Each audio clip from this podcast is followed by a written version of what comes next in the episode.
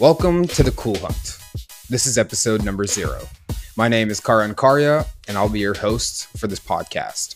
Today, I'm going to walk through the thesis for our show. Information flows dictate the organizational structure and power centers of our society.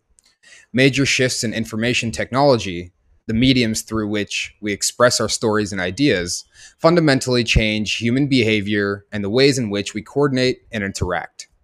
These new mediums are generally slow to be adopted and face varying degrees of pushback from entrenched players, typically following the S curve of technological adoption. As with any new medium, early adopters are rewarded for experimenting with these media and set the stage for how these changes proliferate throughout society. Blockchains are the newest technological medium of human expression, and their fundamental properties of transparency and censorship resistant ownership promise to change human organization more than perhaps any medium shift of this kind in the past.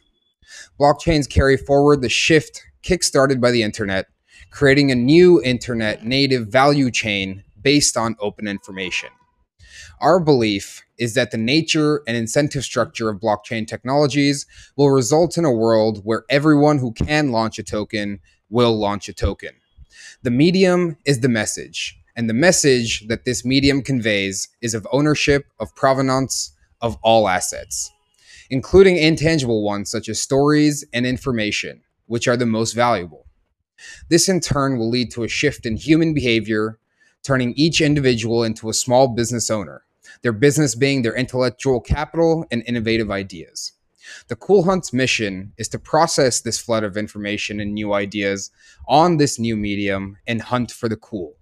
We aim to find the innovative and the revolutionary by talking to the coolest people, projects, and ideas in Web3. Join the hunt.